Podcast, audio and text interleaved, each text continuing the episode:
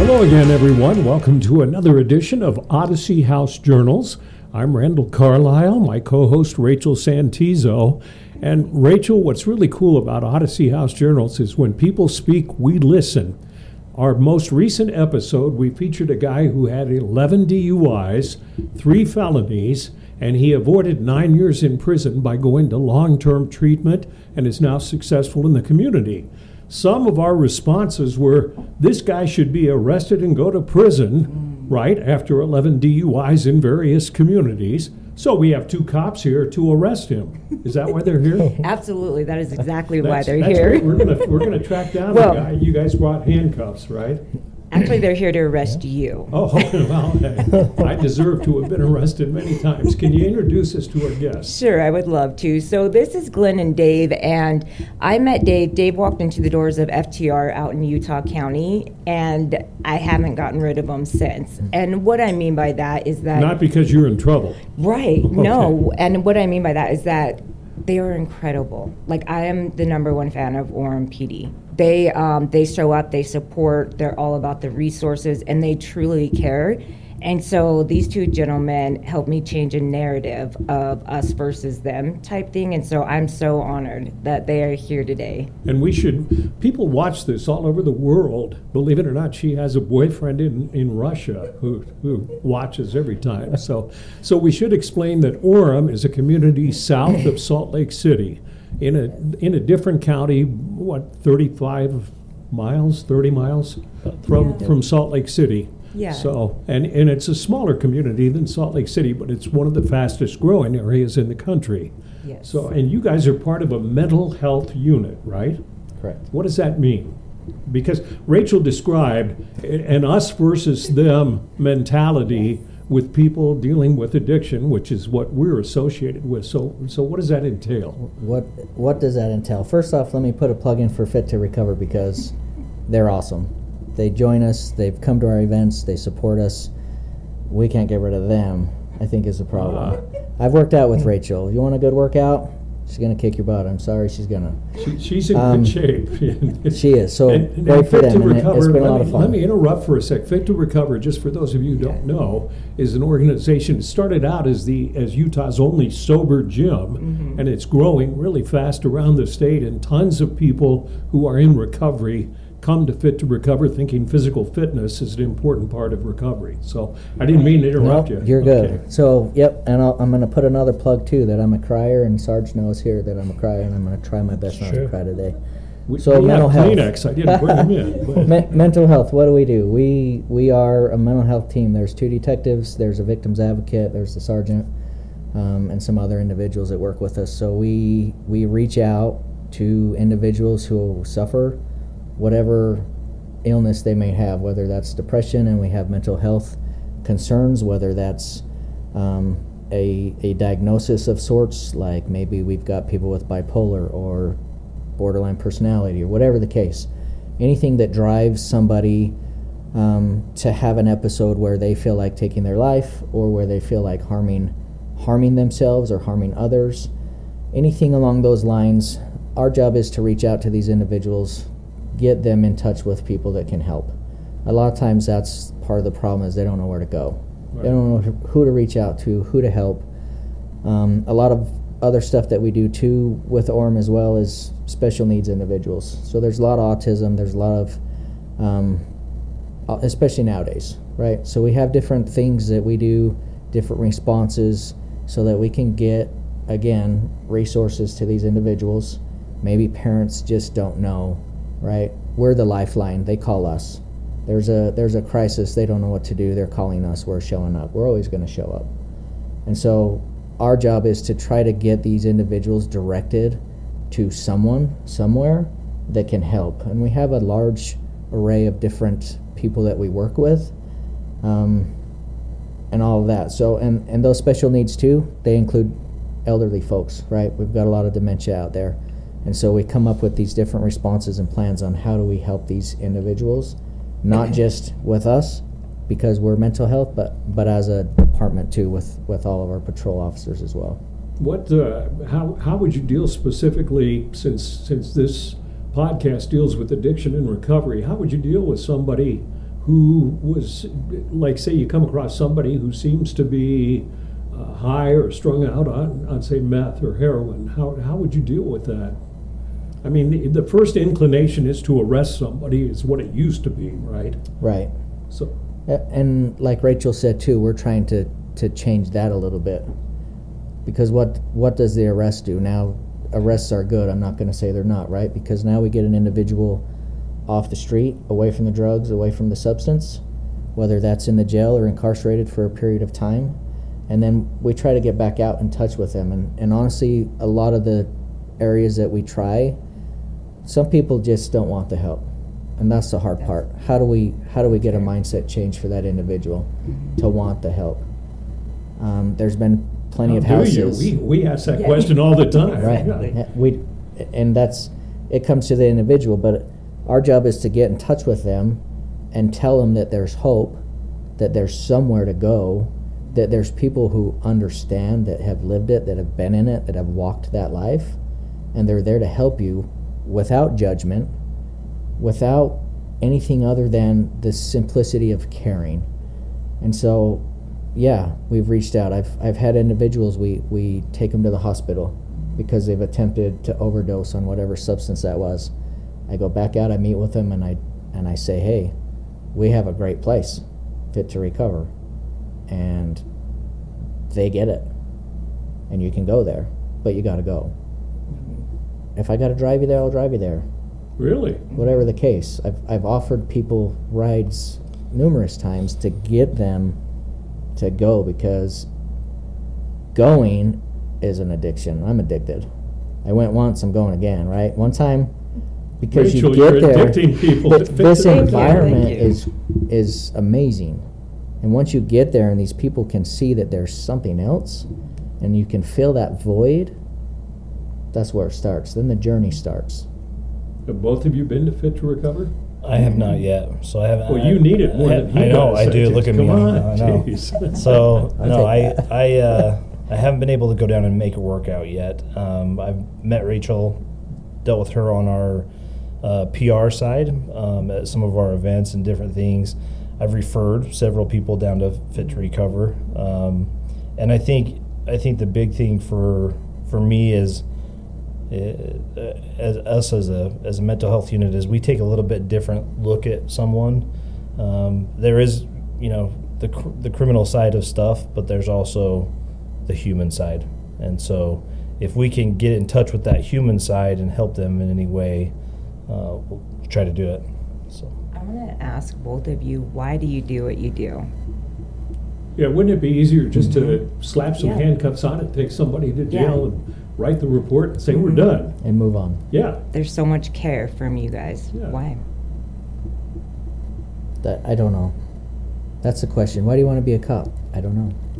I don't I don't have a great answer other than I care and it seems to be what I do. It seems to be what I'm good at. I don't know why I'm good at that. Good at you can ask family and friends and they're like he's going to say he's good at talking. Well, no he's not. He's quiet. He sits at his home. He doesn't want to do anything all day. People need help and they need to know that people care and I care how that came about, I don't know. I've been in the mental health field for a long time. And I just it just draws me back. So I'm probably never going to leave it. Good. Rachel brought up the fact, and, and it's, it, this is going to be a slow process, and kudos to you guys because you care and you're trying to change the image of, of policing uh, to, to more for caring, not just arresting people. And, and, and people in the addiction community still look upon you guys as like the enemy. And, and, and so what you're doing is going to be a slow process, don't you think? But, but it's having impact. Yeah, I think I think uh, I mean I've been in law enforcement for 17 years, and uh, and I you know I I think I have a little bit different view on.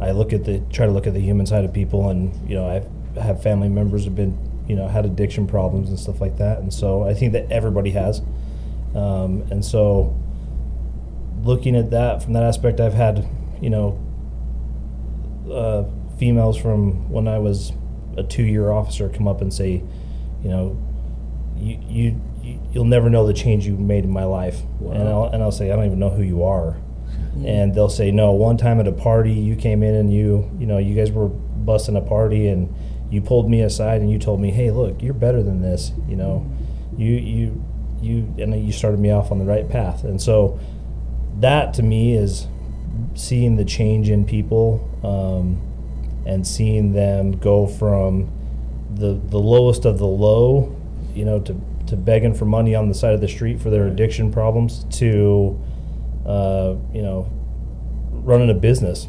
Um, we we actually work with a company in in Orem. The business owners uh, have a history of of drug addiction, and they are some of the coolest guys I've ever met.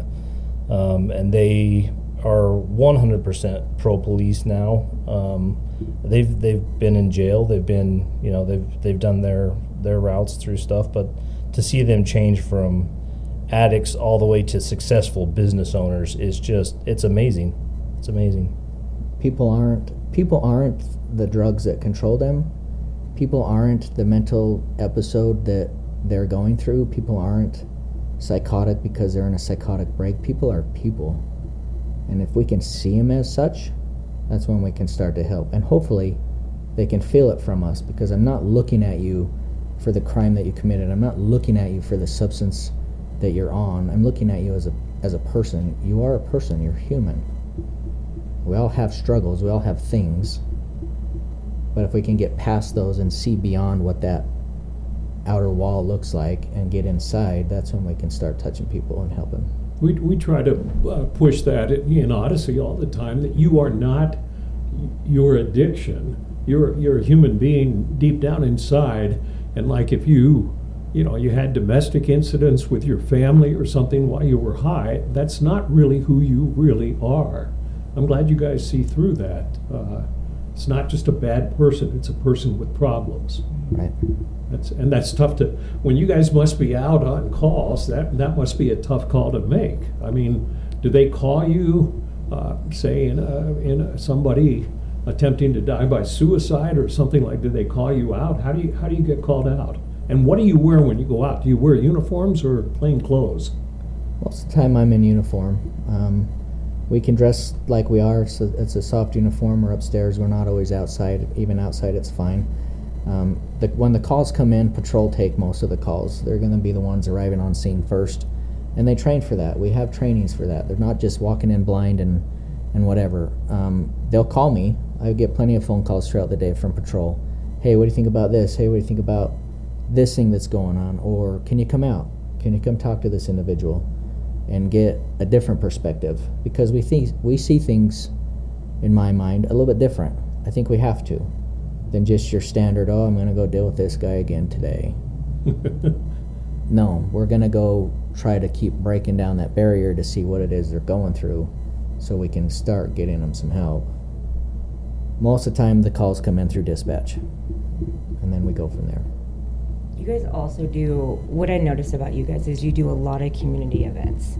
Like you do do a lot for um, for like my grandson's on the spectrum, so I've supported that. Um, you also do reading in the park. Like you guys go out and do a lot of events. Why are these events important? Why do you do that? I think the the the outreach programs are community oriented policing, and that's that's my title as the the sergeant over community oriented policing. Um, is is really about the community. It's it's getting out there among the citizens and and letting them see the fun side or the softer side, the human, the side. human side of the yeah. police officers. Um, you know, we have a we have a one officer who's a Polynesian guy, and he's you know he's six foot four and and mm-hmm. two hundred and something pounds and a linebacker and, at BYU. Yeah, and and to see him play volleyball, you know, with a bunch of kids or. Uh, or to pick up a child, uh, you know, after a house fire or something, and, and to see that the human aspect of, I think it's important for the public to see that, and so the more the more outreach we can do, the more, uh, you know, set up. It may sound stupid, but set up a canopy and and a table and chairs and hand out some stickers or hand out some you know some little squishy toys or something you know anything to get the kids hey climb in my cop car and look at it and feel it and see how it is and you know see where i have a radar and all this stuff and and to allow them to see the human aspect that you know you get into my patrol vehicle when I had one. I don't have one anymore, but when when you get into my patrol vehicle, there's a picture of my family there, um, and that is that's important for them to see that you're just like me. The only difference is you have a different job than what I do, um, and and I think that that's what we there's a big there was a for a time there was I think it's getting better but for a time, I think there was a big disconnect between law enforcement and their communities. And I think the, I think law enforcement in general is making a, a, a big leap to try to patch those patch those uh, lines of communication. But we're we're doing everything we can on our side. I mean, we have so many events that we do every year, and we're doing new ones all the time. We're doing one in October uh, that's a, called Faith in Blue. Um, the national it's a nation, nationwide one, and where we meet with faith-based leaders, and we're going to hit different uh, church organizations and groups. We're going to come in uniform, and we're going to attend their church services in uniform, and uh, we're also doing a barbecue, and we're going to invite every person of every faith to come and hang out and you know play games, and and I think to to in order for them to see us as uh, it helps my officers as well to see them as humans, but it also helps them to see us as humans. And and maybe if I can make that connection at a tent in a carnival. Uh, one day shaking hands, and then the next day I go to their house because they're holding the gun to their head. Um, maybe they'll recognize me, and I'll be able to break that barrier and be able to save someone. So I think that that's uh, that's kind of the the whole. We're all together we all everybody's together and we need to rely upon each other that's a beautiful philosophy do you think and you said you think things are because for a while uh, things were pretty dicey between the public and, and the police uh, you think things are improving I, I think they are. I think that I think the I mean we, we, we come from a smaller community, hundred thousand people, um, and we've we've had a really good relationship all the time with the community. It's getting, but I think we're making strides to make it sh- even stronger. But I think even your larger agencies across the nation, um, like new the, this faith and blue thing, the reason that we jumped into it is is uh, is because New York City is going to do it, and uh, that's huge. You know, to see these big agencies reach out and try to to reach out to their communities and and have a little bit of that human aspect come through. Um, it's I, I think will it, it will pay off in dividends down the road. Not only maybe maybe you know some guy's ticked off and he wants to punch the cop that's trying to arrest him, but he turns around and he sees him and he recognizes him, and now we don't have a fight. I saw you in you church know. last Sunday. Yeah, you know, you never you never know. I mean, we, we had a we we had a few officers show up at a barbecue last week, and and the pastor happens to be our chaplain, and the, the people at the barbecue got all nervous because all the here comes six police officers and they're oh, Who, who's gonna they're coming here to arrest someone. Who are they gonna arrest? And everybody's starting to kind of get fidgety. And he says no they're just coming to eat lunch. They're just coming to eat with you guys you know. So I to be able to have that that interaction is important. I think one of the I, I've got to take responsibility for this as well. I think the media is is partially to blame for the rift between the public and the police because for instance and i worked for those of you who don't know i worked in tv for like 40 years. And and you put yourself in our position we weren't putting ourselves in your position. But let's say there's an incident in one city where police officers shoot and kill somebody who's fleeing from them who ends up to be on the autism spectrum or something like that versus you guys at a community fair handing out squishy toys, obviously the media is going to play up the episode where the police shot and killed somebody. Sure. And so and and and stories like you guys going out to community fairs or going to church don't get publicity. So I mean, how do And honestly, how do you? And I, I, I have thick skin, and I don't work in the media anymore. But, but how do you guys feel about the media and media coverage of police community relations? You can be honest. I don't watch it. You don't. I don't watch news. I don't want to know. I do. I don't want to see all the bad that, that's out mm-hmm. there Right. because Which is what the media the hype. You know. I hypes- see I see enough of the bad on my own, and I have my own views and my own problems. But if I don't let that stuff affect me, the negative, then I can keep my own positive out, outlook on life.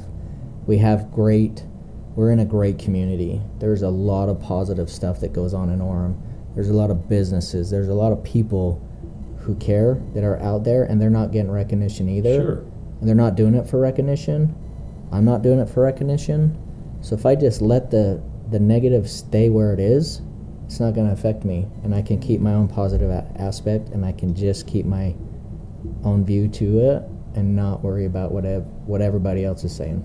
You were going to say you watch the news. Yeah. Yeah. your Yeah, I thoughts? like, I like to be informed. Yeah. Just kidding. He doesn't. Um, He's putting his head in the sand. You're- I'm relying on him. no, I think uh, you know anytime uh, you know media media companies in general they have a they have a business and what sells sells and you know we're inherently as human beings we want to see the stuff that's whoa look at that you right. know Right. um, and so that stuff does get publicized more. Yeah. It's going to. It, in some ways, it's actually beneficial, I think, in the law enforcement community because it does sometimes, it, you know, it does force change um, among the law enforcement community. To you, you brought up, uh, you know, they they shot an autistic person. Um, okay, that, that you know that that's an awful tragedy. However, I can tell you from the law enforcement side that completely changed how departments look at their mental health trainings and how they teach their officers to deal with autistic people. And how I mean I we had a little autistic girl that was was missing you know in the middle of the night cold weather nothing but her PJs on. She'd walked out the door. Mom and dad had no idea nonverbal um, but we were able to locate her through our mental res- mental health response plans and in her name screen says, you know, she doesn't like loud noises. So I have to call fire to come check her out, paramedics to come check her out. Please don't come lights and sirens. Please come quiet because I don't want to upset her.